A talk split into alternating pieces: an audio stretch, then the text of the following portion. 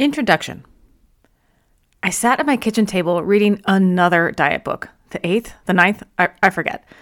But this one would be the one.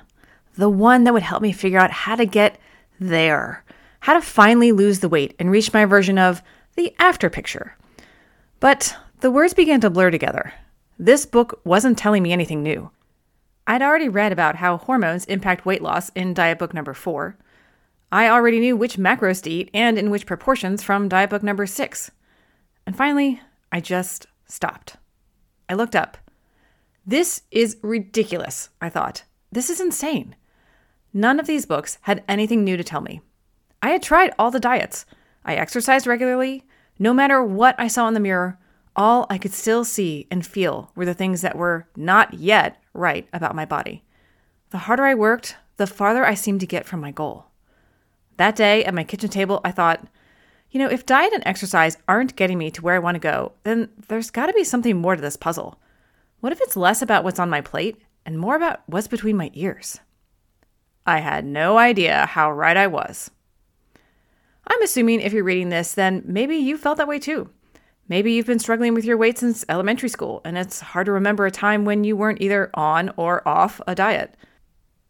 Maybe you put on some weight after college or after your kids were born, and you know, maybe you tried Whole 30 or keto to see if that would jumpstart your weight loss.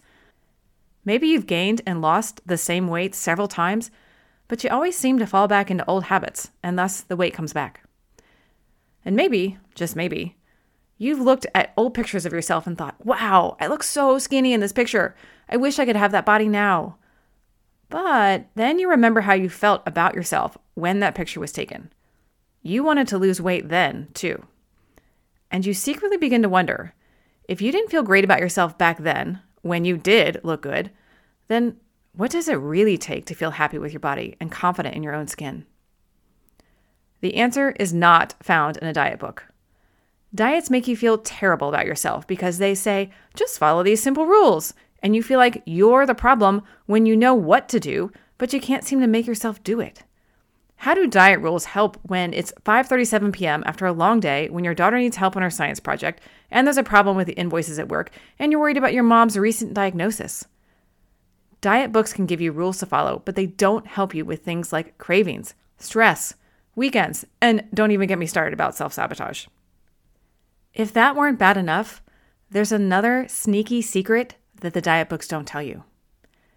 You can reach your ideal weight and still not be happy.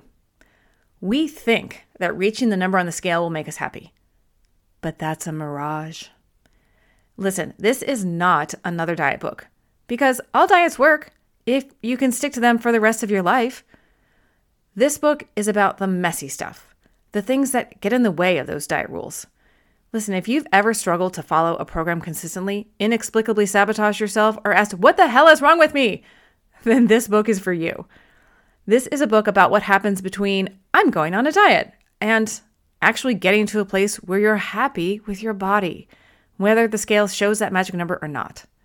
The strategies in this book give you the opportunity to explore and discover things that are holding you back and how to overcome them.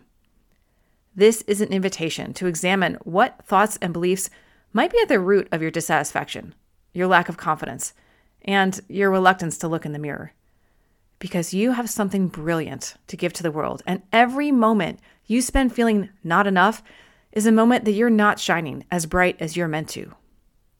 You are a masterpiece, a piece of the master. You are a miracle. You deserve to feel amazing and beautiful and to recognize how incredible your body is and how magnificent you are.